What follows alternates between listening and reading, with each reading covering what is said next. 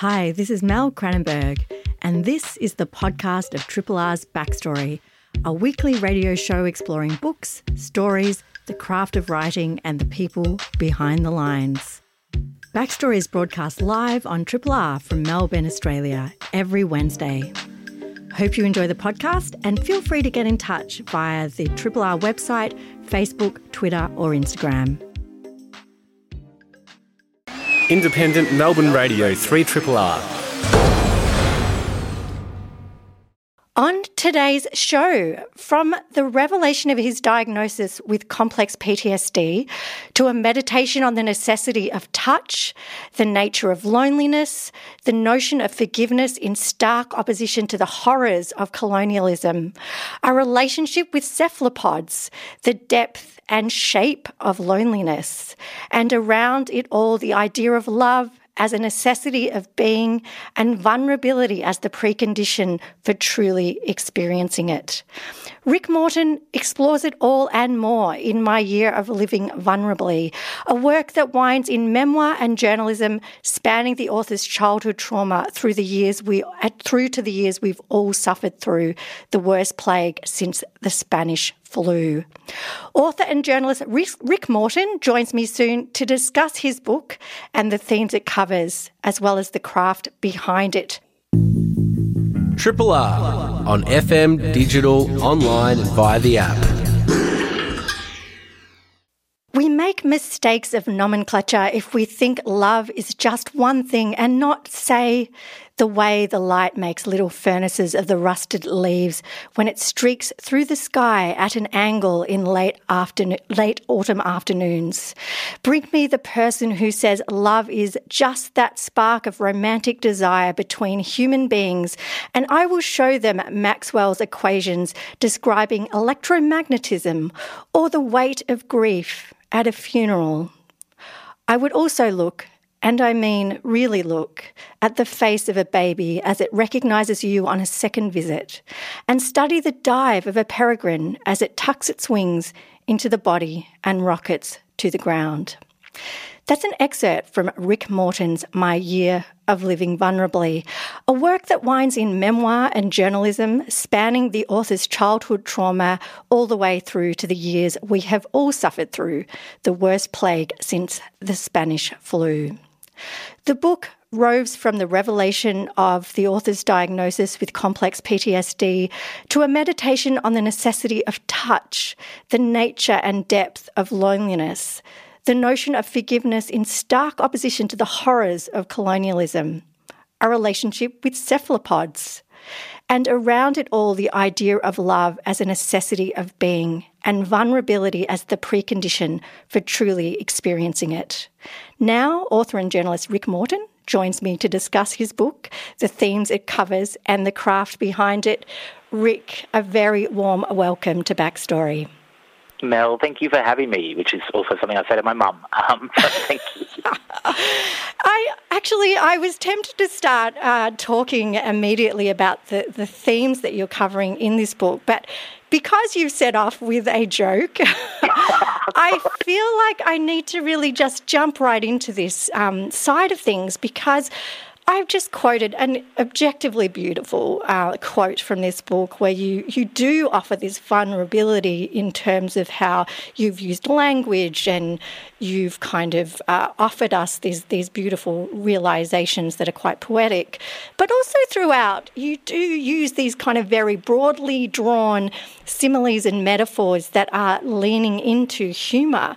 And I did want to ask you about that because this is a book that delves into these extraordinarily um, personal, complex, and uh, you know absolutely heartrending at times experiences. But I am wondering about the, the use of humour. I don't feel like it is entirely a deflection because you are obviously allowing in these moments of vulnerability. But what role does it serve in this book and perhaps in your life? It's it's honestly, I, I talk about this with my mum all the time. We have a really dark sense of humour, and it's it's born of adversity and, and trauma and just a really shitty life, to be quite frank, um, for for many many years. In fact, well over a decade during the worst of it. And the one thing we never gave up was the ability to laugh. And I think it's really important. And it's also, I think, a service to readers.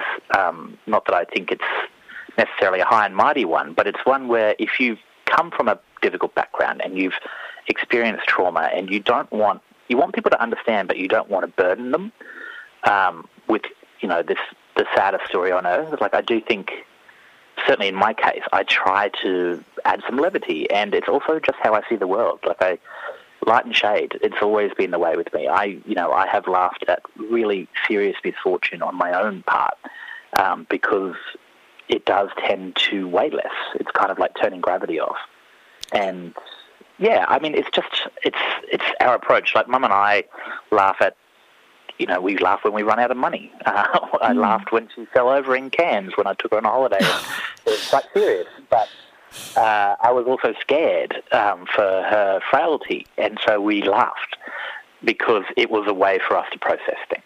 Mm defying gravity, it weighs less. Beautiful. Uh, but I mean, it, you aren't afraid to go there with the vulnerability. And, and this really tempts me to sort of ask, um, as a writer as well, what is the you know, the, the vulnerability of writing because there is a, a kind of tightrope that you are walking. And it is something I was thinking about in this book. When are you allowing yourself to really go there?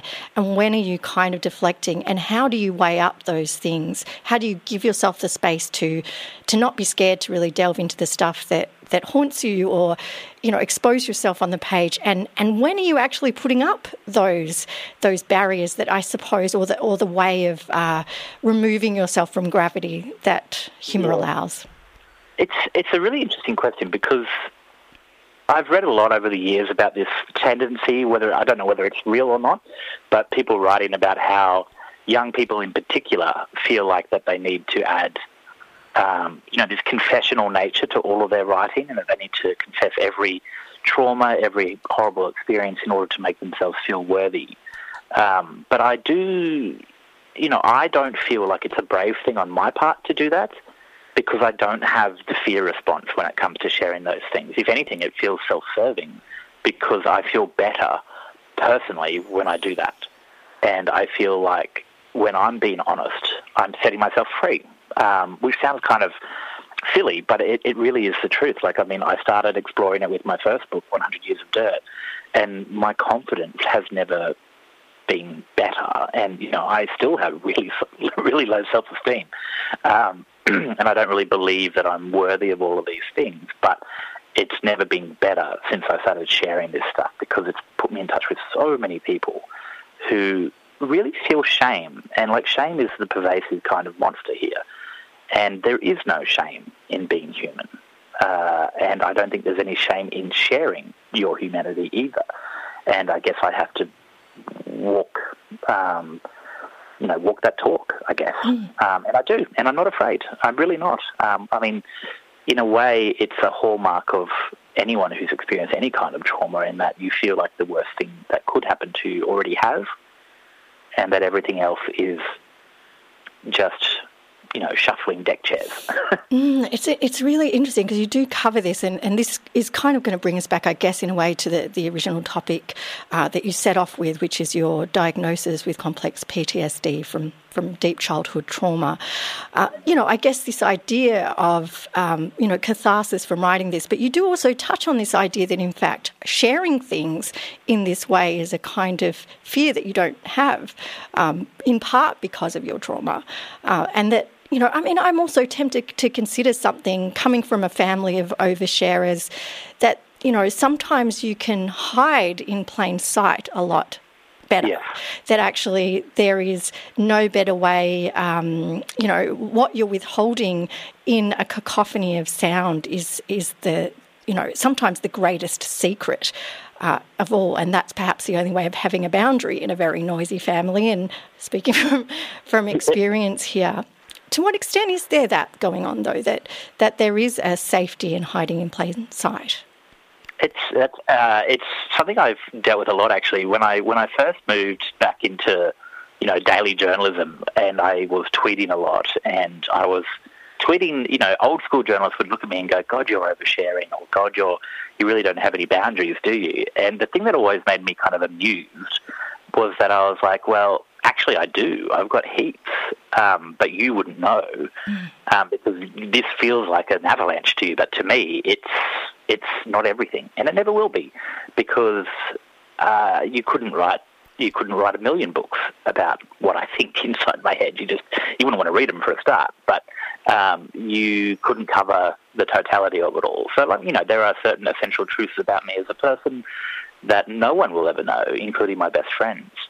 Um, and, and it's vice versa. It's the same when I'm looking into, peering into their minds as well. But it's not like, it's not a facade and it's not a strategic thing necessarily. It's just, I, I, it's like you want enough out there that people can sketch you as a, as a person, but you don't need to tell them about, you know, every single little uh, moment that might lead to a pattern of thinking. Um, for me, I've highlighted the initial traumas in my life, you know, my brother being burned and my dad having the affair and abandoning us basically when I was seven and being alone on the cattle station when that happened. But you know, there have been so many others in my life, and I the the one that I tossed and turned about the most, including in this book, was the sexual assault I experienced when I was in my mid twenties, because you know, for a long time I didn't mention that to anyone, and I didn't think I needed to. But it also occurred to me later on in life that it was something that had affected my thinking, um, and and also my relationships um, on top of the early trauma.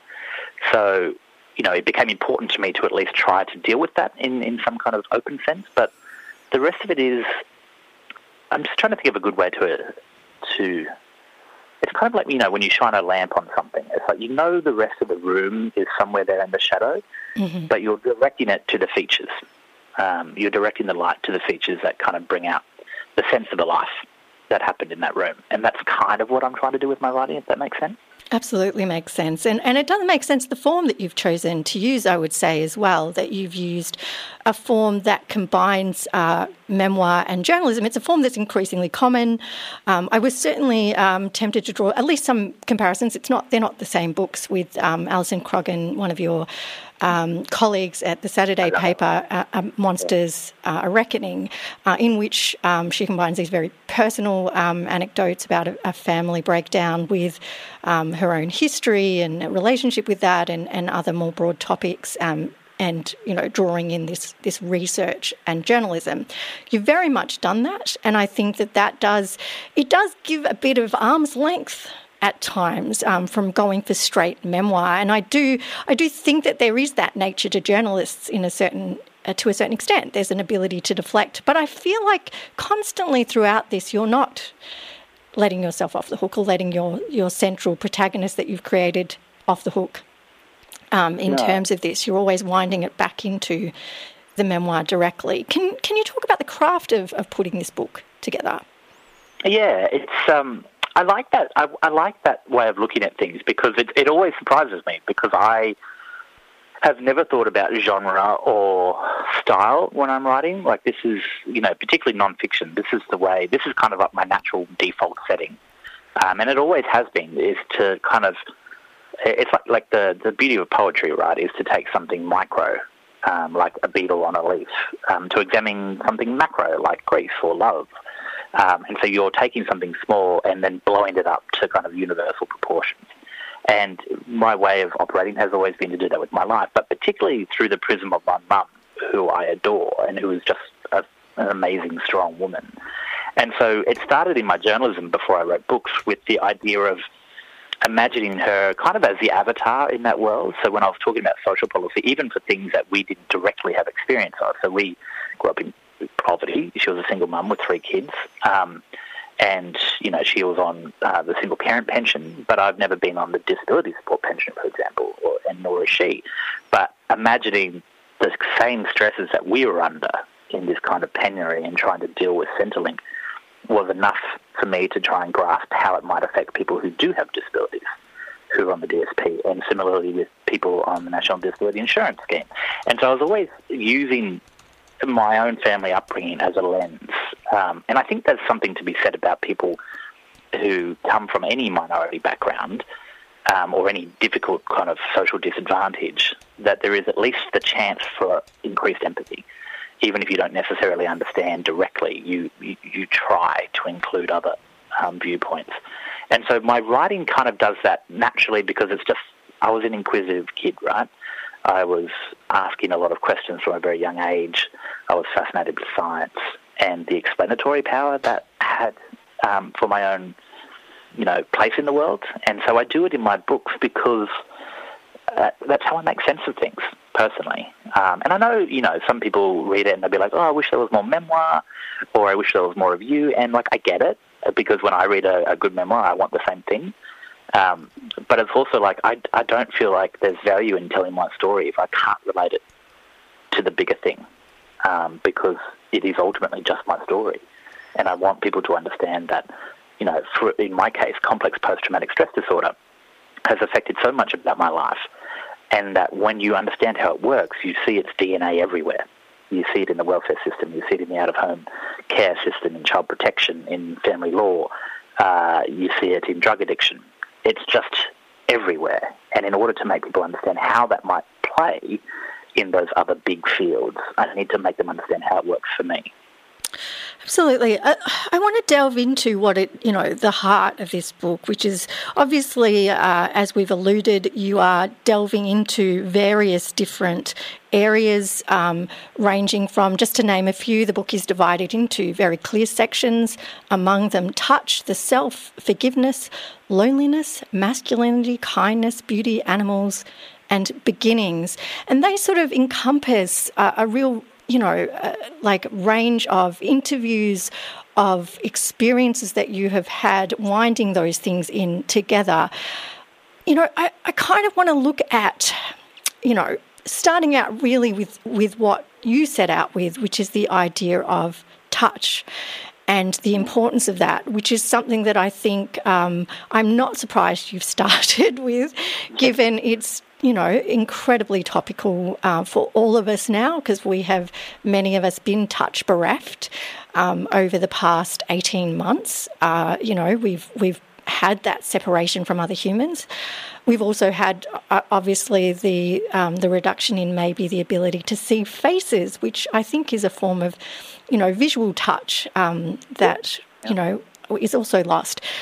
Can you touch on, haha, um, the, the actual, you know, nature of this for you? Because yours very particularly comes in the form of a relationship with trauma and how the lack of touch from a, a platonic male friend uh, really is felt by you on a level that is quite self shattering. Yeah, yeah, and that's the the great irony of this, of, of course, is that I this was all planned before coronavirus. Um, you know, when I pitched this book in October 2019, or when I signed the contract, touch was always going to be the first chapter um, because it was so central in my life, and it was almost like I'd never seen it talked about. Um, and then, of course, the pandemic happened, and I was like, "Hey, that was my idea." I think you do um, quip at some point that you're pretty sure that the, that is COVID 19 my fault? Because yeah, I yeah, wanted to set off on this journey. On, on, more than one level, it feels like it was my fault because I also got a personal trainer for the first time in my life. yeah. Uh, me and Bruno had five great sessions together um, before everything went um, backwards. Um, but, you know, I'm laughing, obviously. But I, the thing about touch for me was that it's one of those things where it's kind of like air. Um, you don't notice it until you don't have it. And for me, I had spent so long, uh, about a decade of my early adult life, um, since I left high school, just rejecting it um, and doing everything I could to avoid it. It made me feel uncomfortable. Um, even when close friends hugged me, it didn't feel like something that I wanted or enjoyed. And slowly over those years, I just cut it out of my life entirely. And the fact of that took a long time to settle on my mind, like the, what it was doing to me. Because, and I make this point in the book, but like touch is one of the first things that we sensations that we get as human beings. It's the ability to touch and to feel. Um, you know, babies have a really keen sense of smell, um, but it's touch um, that basically guides their development. And without it, you are actually you're taking something very fundamental away from yourself and something fundamental to the, the human condition, which is this idea of being connected. And now, we all think, of course, that we've never been more connected, and, and that's true. Like social media and technology has its place, but we are social animals, and without the kind of sense of caring, caressing, loving touch, whether it's romantic or otherwise, um, you actually do um, start to affect not just your cognitive capacity, but your your body. Um, it has a physical effect, and I found that out firsthand during the pandemic because I was in lockdown with a um, an ICU nurse called Seamus, who was he's a really um, lovely man who I've known since I was 18, um, who was looking after COVID 19 patients in intensive care. And when he had his first patient, we had to stop our routine of hugging and, and giving each other a platonic kiss, um, like in the evenings or in the mornings. And, it, and it, even though I knew intellectually why that would be the case, it felt like in the deepest recesses of my mind that I had been cut loose again, um, just mm-hmm. as I was, just as I was when I was 24, when my dad, you know, told my brother that he thought me being gay was disgusting, and I couldn't rationalise it because the one thing I had that anchored me to uh, a no- relatively normal life was just switched off. Um, and we ended up breaking the deal because I just couldn't do it.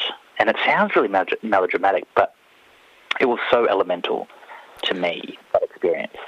It absolutely makes sense. I mean, I have to say, uh, you know, which is a discussion that you, you later talk about in loneliness as well. And this is something I felt quite keenly. I've, I've never been someone who felt lonely, or at least not when I was alone by choice. Yeah.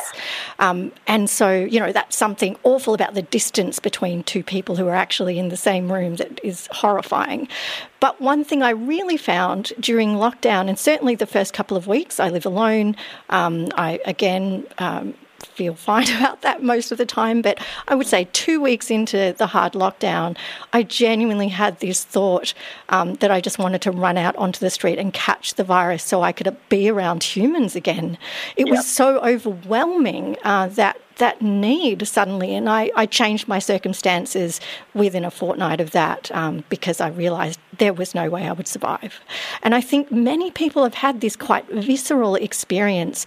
Obviously, yours had the added layer of, of extreme childhood trauma layered on top of it, but um, which, you know, I, I can only say I'm very glad you've had that um, that person in your life that, that could support you through that. But you do very beautifully illustrate this and, and horrifyingly illustrate this in this chapter where you draw on, you know, uh, the horrors of the um, the Romanian orphanages under Ceausescu, um, where you know those of us who remember um, those images, who are around, uh, you know, uh, old enough to remember that, of children who just had the most horrific, um, I suppose, uh, experiences, and as a result, um, you know, all sorts of, of legacy effects from not receiving the basic level of affection that, that children need to grow, and that that is a precondition of our existence. It, it, it's a total precondition, and, and, this is why I mean the Romanian orphanages are a, it's one of the longest running social experiments in the world. It's the experiment no one wanted to have, but it's there. And the thing that fascinated me most about it was that it was not about the kids in these orphanages being fed a nutritional diet because they were.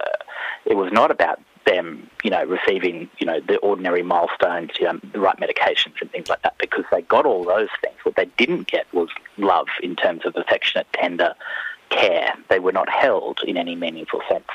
And rather than just affecting their minds, though of course it did, it also stunted their growth um, it gave them gastrointestinal issues.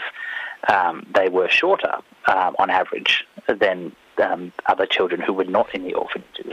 So, like, and, and to me, that clearly illustrated the mind-body connection between trauma in the brain and how it affects you in the body. Um, these things cannot be separated. And those kids you know, those were shocking examples of something that happens everywhere around the world, including um, in Australia uh, in the out of home care system. And there are reasons why kids in the out of home care system cannot necessarily be held in any meaningful way, and it's because of the, the horror of sexual abuse. But there is also the, the corollary of that, which is what do we do?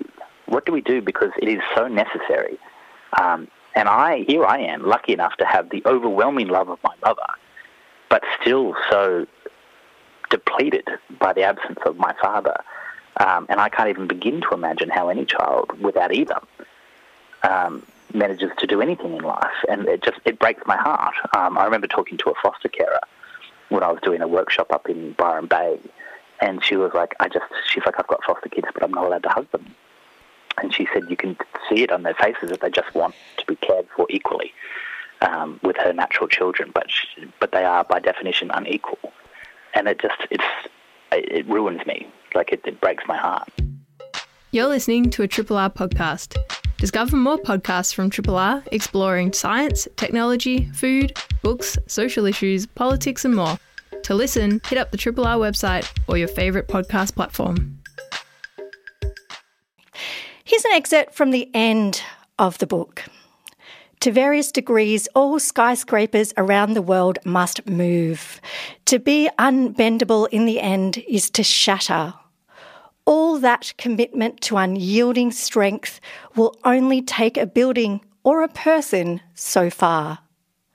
I like the poetry of that notion. Vulnerability is a design feature that allows us to confuse the wind. If we take our cues from Camus, and we could do a lot worse, to be frank, the stinging blows of an otherwise meaningless world can be absorbed. I think this is a really lovely description that you've given us, Rick, of vulnerability, uh, and I thank you for it. I've certainly, I've already sent it off to a couple of friends this morning when I was, I was typing it out.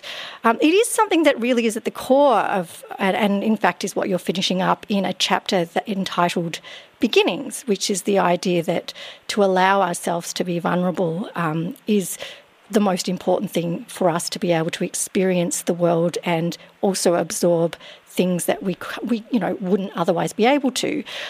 This feels particularly pertinent in the chapter on masculinity.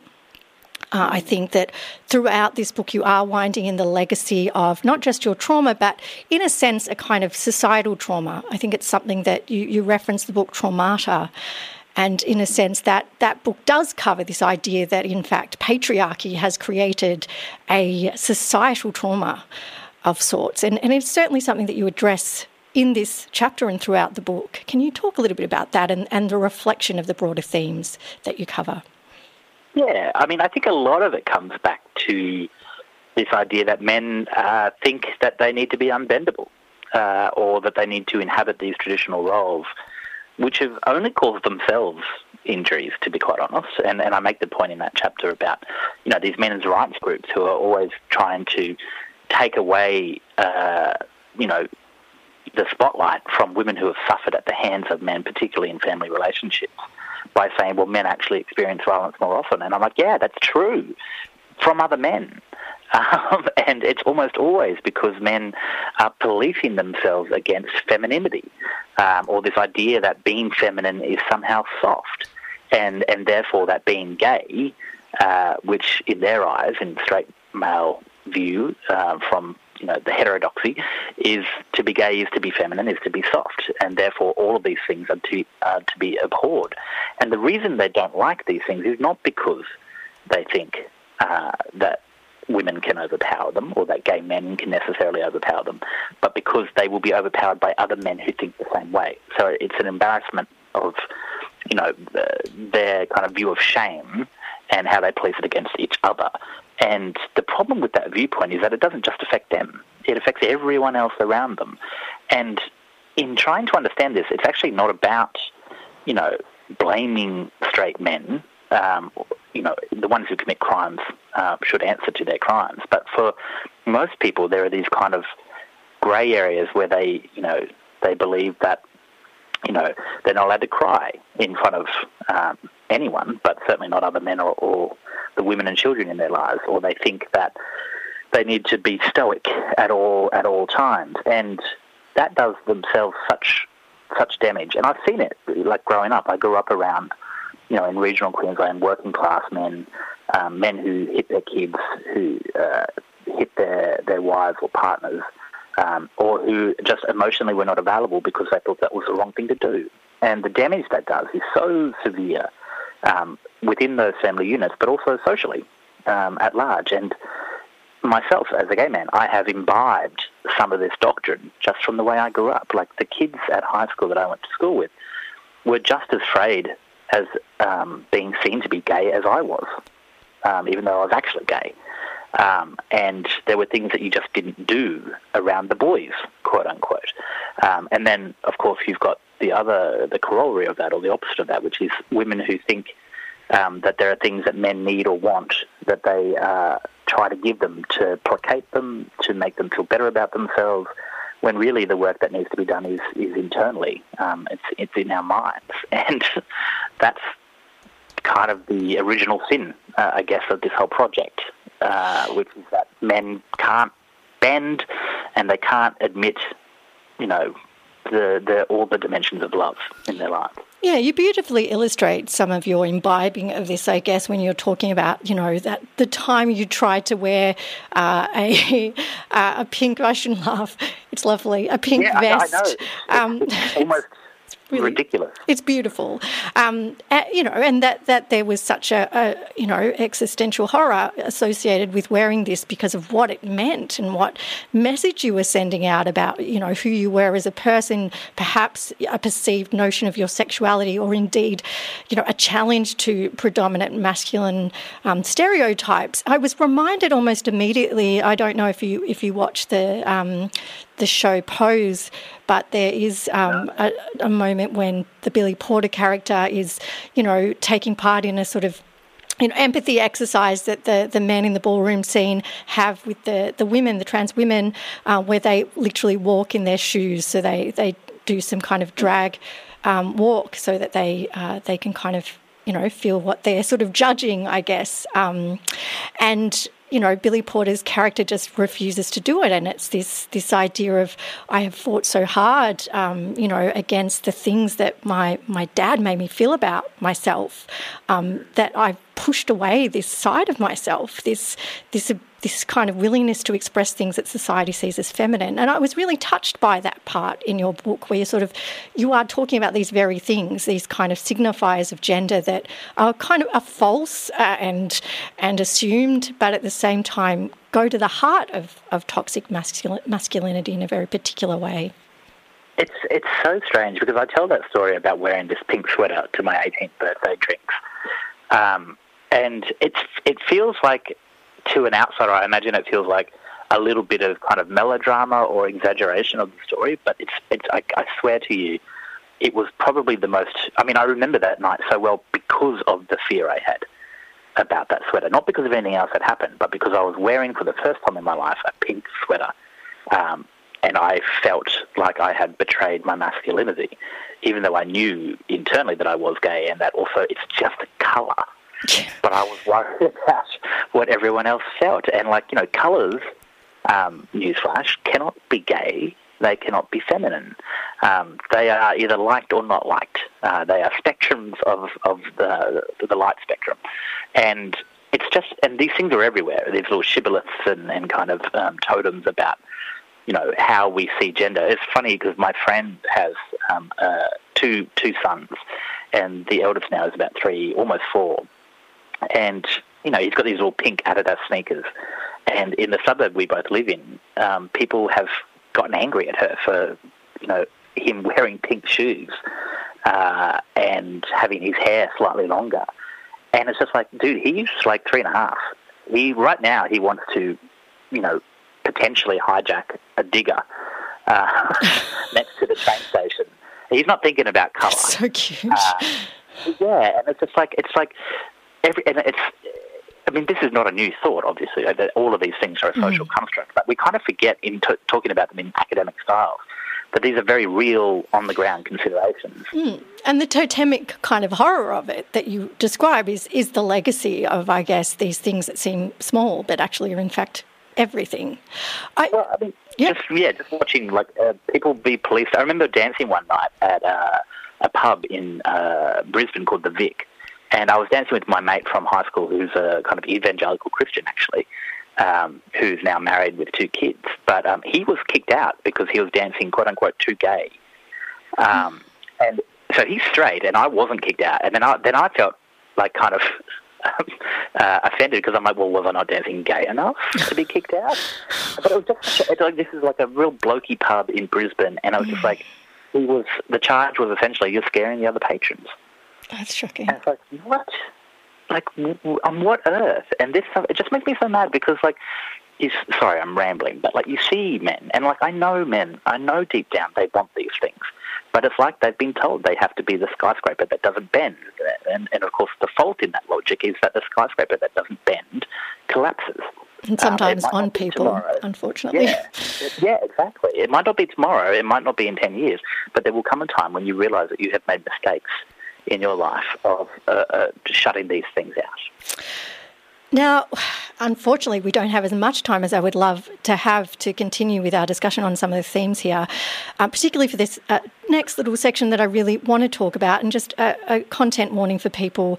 Um, we will, I will be having a brief conversation about sexual assault and uh, and a really horrific uh, historical, um, you know, uh, massacre against uh, Aboriginal people. Um, there are some incredibly deep and dark themes in this book that you cover, and you know, particularly the sexual assault that you've experienced. Um, with, you know, I feel that you've covered it with a sort of lightness of touch that I can hmm. only uh, imagine is a, a, legacy of how you're, you're you've dealt with it. Um, but it is one that that does come as something as, of a shock um, towards the beginning of the book, um, and it and it sets out, I guess, another layer of trauma and and some of the other themes that you cover and, and how you've kind of grown to look at that. It very much relates, I guess, to the conversation we just had about toxic masculinity. Um, of course, sexual assault is all too often, and in fact, I would say a fundamental legacy of that, in fact. Um, yes. You've also covered something else that, again, is in a section um, titled Forgiveness, which is really about the limits of forgiveness and, in fact, what the nature of that and reconciliation is. And in it, you own that you have an ancestor who, in the 1930s, murdered and abused so many of the Warlpiri. Uh, and in, in this horrific fashion. Um, and uh, and you know you sort of really grapple with that that you are the inheritor not just of of these toxic um, masculinist sort of you know, ideas that have come down through the generations, but also of the, the fundamental crime of colonialism as well. Can you talk a bit about writing this section? I can't imagine it was easy. No, it wasn't, and it also felt uh, I did feel a little bit conflicted because I'm like, well, it's just a self-serving. Is is just white guilt, um, but also I feel like that in itself is a self-serving thing that white liberals think sometimes about, like, well, you know, I couldn't possibly change anything, so what's the point of addressing it? Um, but it felt necessary in this sense because, you know, even if I didn't have this person who we think is um, an ancestor, I'm not. We can't pin it down, but he's got the same surname and he's in the same um, parts of the world where all my family on the Morton side were. Um, even if he wasn't involved in this massacre, uh, my family, I knew for a fact, were settlers on the Birdsville track. They ran cattle stations. They had um, Aboriginal quote unquote workers um, slaves, basically, um, particularly back in the early 1900s. And these people, the Aboriginal people, the First Nations people, took their surname from this man um, because that was what you had to do at the time. You had to take your surname from the white owners of these stations. And so there are Indigenous people, including really well known artists um, in Queensland and the Northern Territory, who, who share my last name, Morton, M O R T O N. And I always thought as a kid, and even as a young adult, when I didn't know that much about the world, that this was, you know, must have been some marriage way back when that I wasn't aware of, because I knew there were relations between white and First Peoples. Um, but they were so often the result of these dramatic, dramatic power imbalances. And so I felt necessary to, certainly when talking about the idea that could we ever, um, could Indigenous people ever forgive us? For what we did, and it and, and it feels like such an early discussion to have because it's like, well, you can't forgive something that is still ongoing, and you certainly can't forgive something where the perpetrators have not acknowledged what happened. Mm. Now, I felt like I had to acknowledge it just in a, in this small, um, totally inconsequential way, but I, I, I couldn't avoid writing about it. And also, there, there can't be uh, ever, and I would I would say forgiveness even is, is a maybe not exactly the, the part. It's like uh, we have a, a psychological problem if we don't acknowledge the truth of, of where we are and, and what happened in the first place to, to even come close to uh, reconciling our social psyche here in this country. Well, yes, can't be done. It wounds both sides. Um, it may, you know, white people, particularly conservatives, may not think it wounds them to deny our history like this, but it does. In the same way that men who deny themselves the, the true spectrum of feeling and love and emotion don't think it is wounding them, but it does. Um, and so I think those things are, are kind of two sides of the same coin. I want to touch before before we finish up on, and of course that, that topic that we've just opened up is an enormous one and yeah. should be continually talked about. Um, there are a couple of other things in here that, that I thought were just delightful, but also extraordinary. You talk. Uh, there's a whole chapter dedicated to animals. In it, the thing that delighted me the most. Yeah, the, I was literally stroking my little dog's ears while you were writing about, um, you know, how 10 years after the first generation of foxes are bred for tameness, you get these kind of cuddly, soft eared animals. Um, and most delightfully, the cephalopod, uh, as, you, as you point at this most antisocial of creatures, can have this sort of electrifying connection um, for a human from their side. Uh, can you talk about writing that, that well, section? They're, they're just, I mean, I've always wanted to write a whole book about cephalopods, and I'm not a scientist. And then cephalopods had their moment, right? There was, you know, my octopus teacher and um, Julia Baird wrote about them in Phosphorescence, and um, I was already planning to write about them, and then I'm like, oh my god, they're everywhere.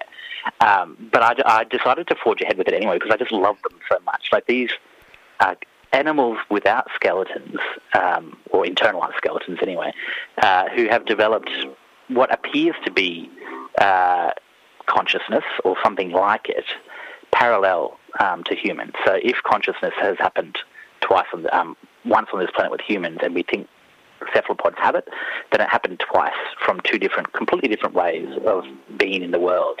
I don't know why there's a drill somewhere right near where I'm talking, but they're so clever, and, and not just in the way that dogs or dolphins or, or, whales appear clever to us, but in ways that they appear to solve problems and use tools for future use.